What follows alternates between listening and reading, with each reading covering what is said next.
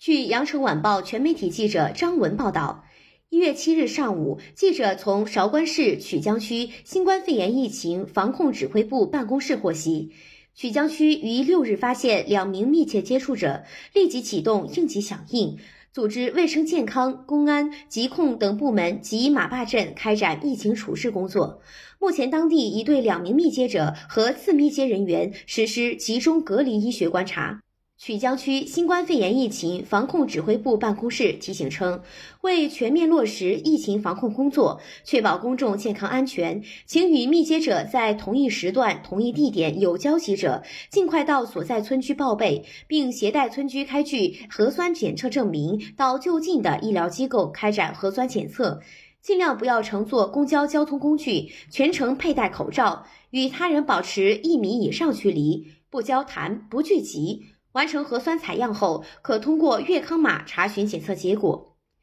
曲江区新冠肺炎疫情防控指挥部办公室同时提醒，请广大市民关注官方权威发布，不信谣、不传谣、不造谣、不恐慌。当前疫情防控常态化，市民朋友应日常做到勤洗手、多通风、少聚集、积极锻炼身体。在公共场所要坚持科学佩戴口罩，保持社交距离，注意个人卫生，不前往中高风险地区。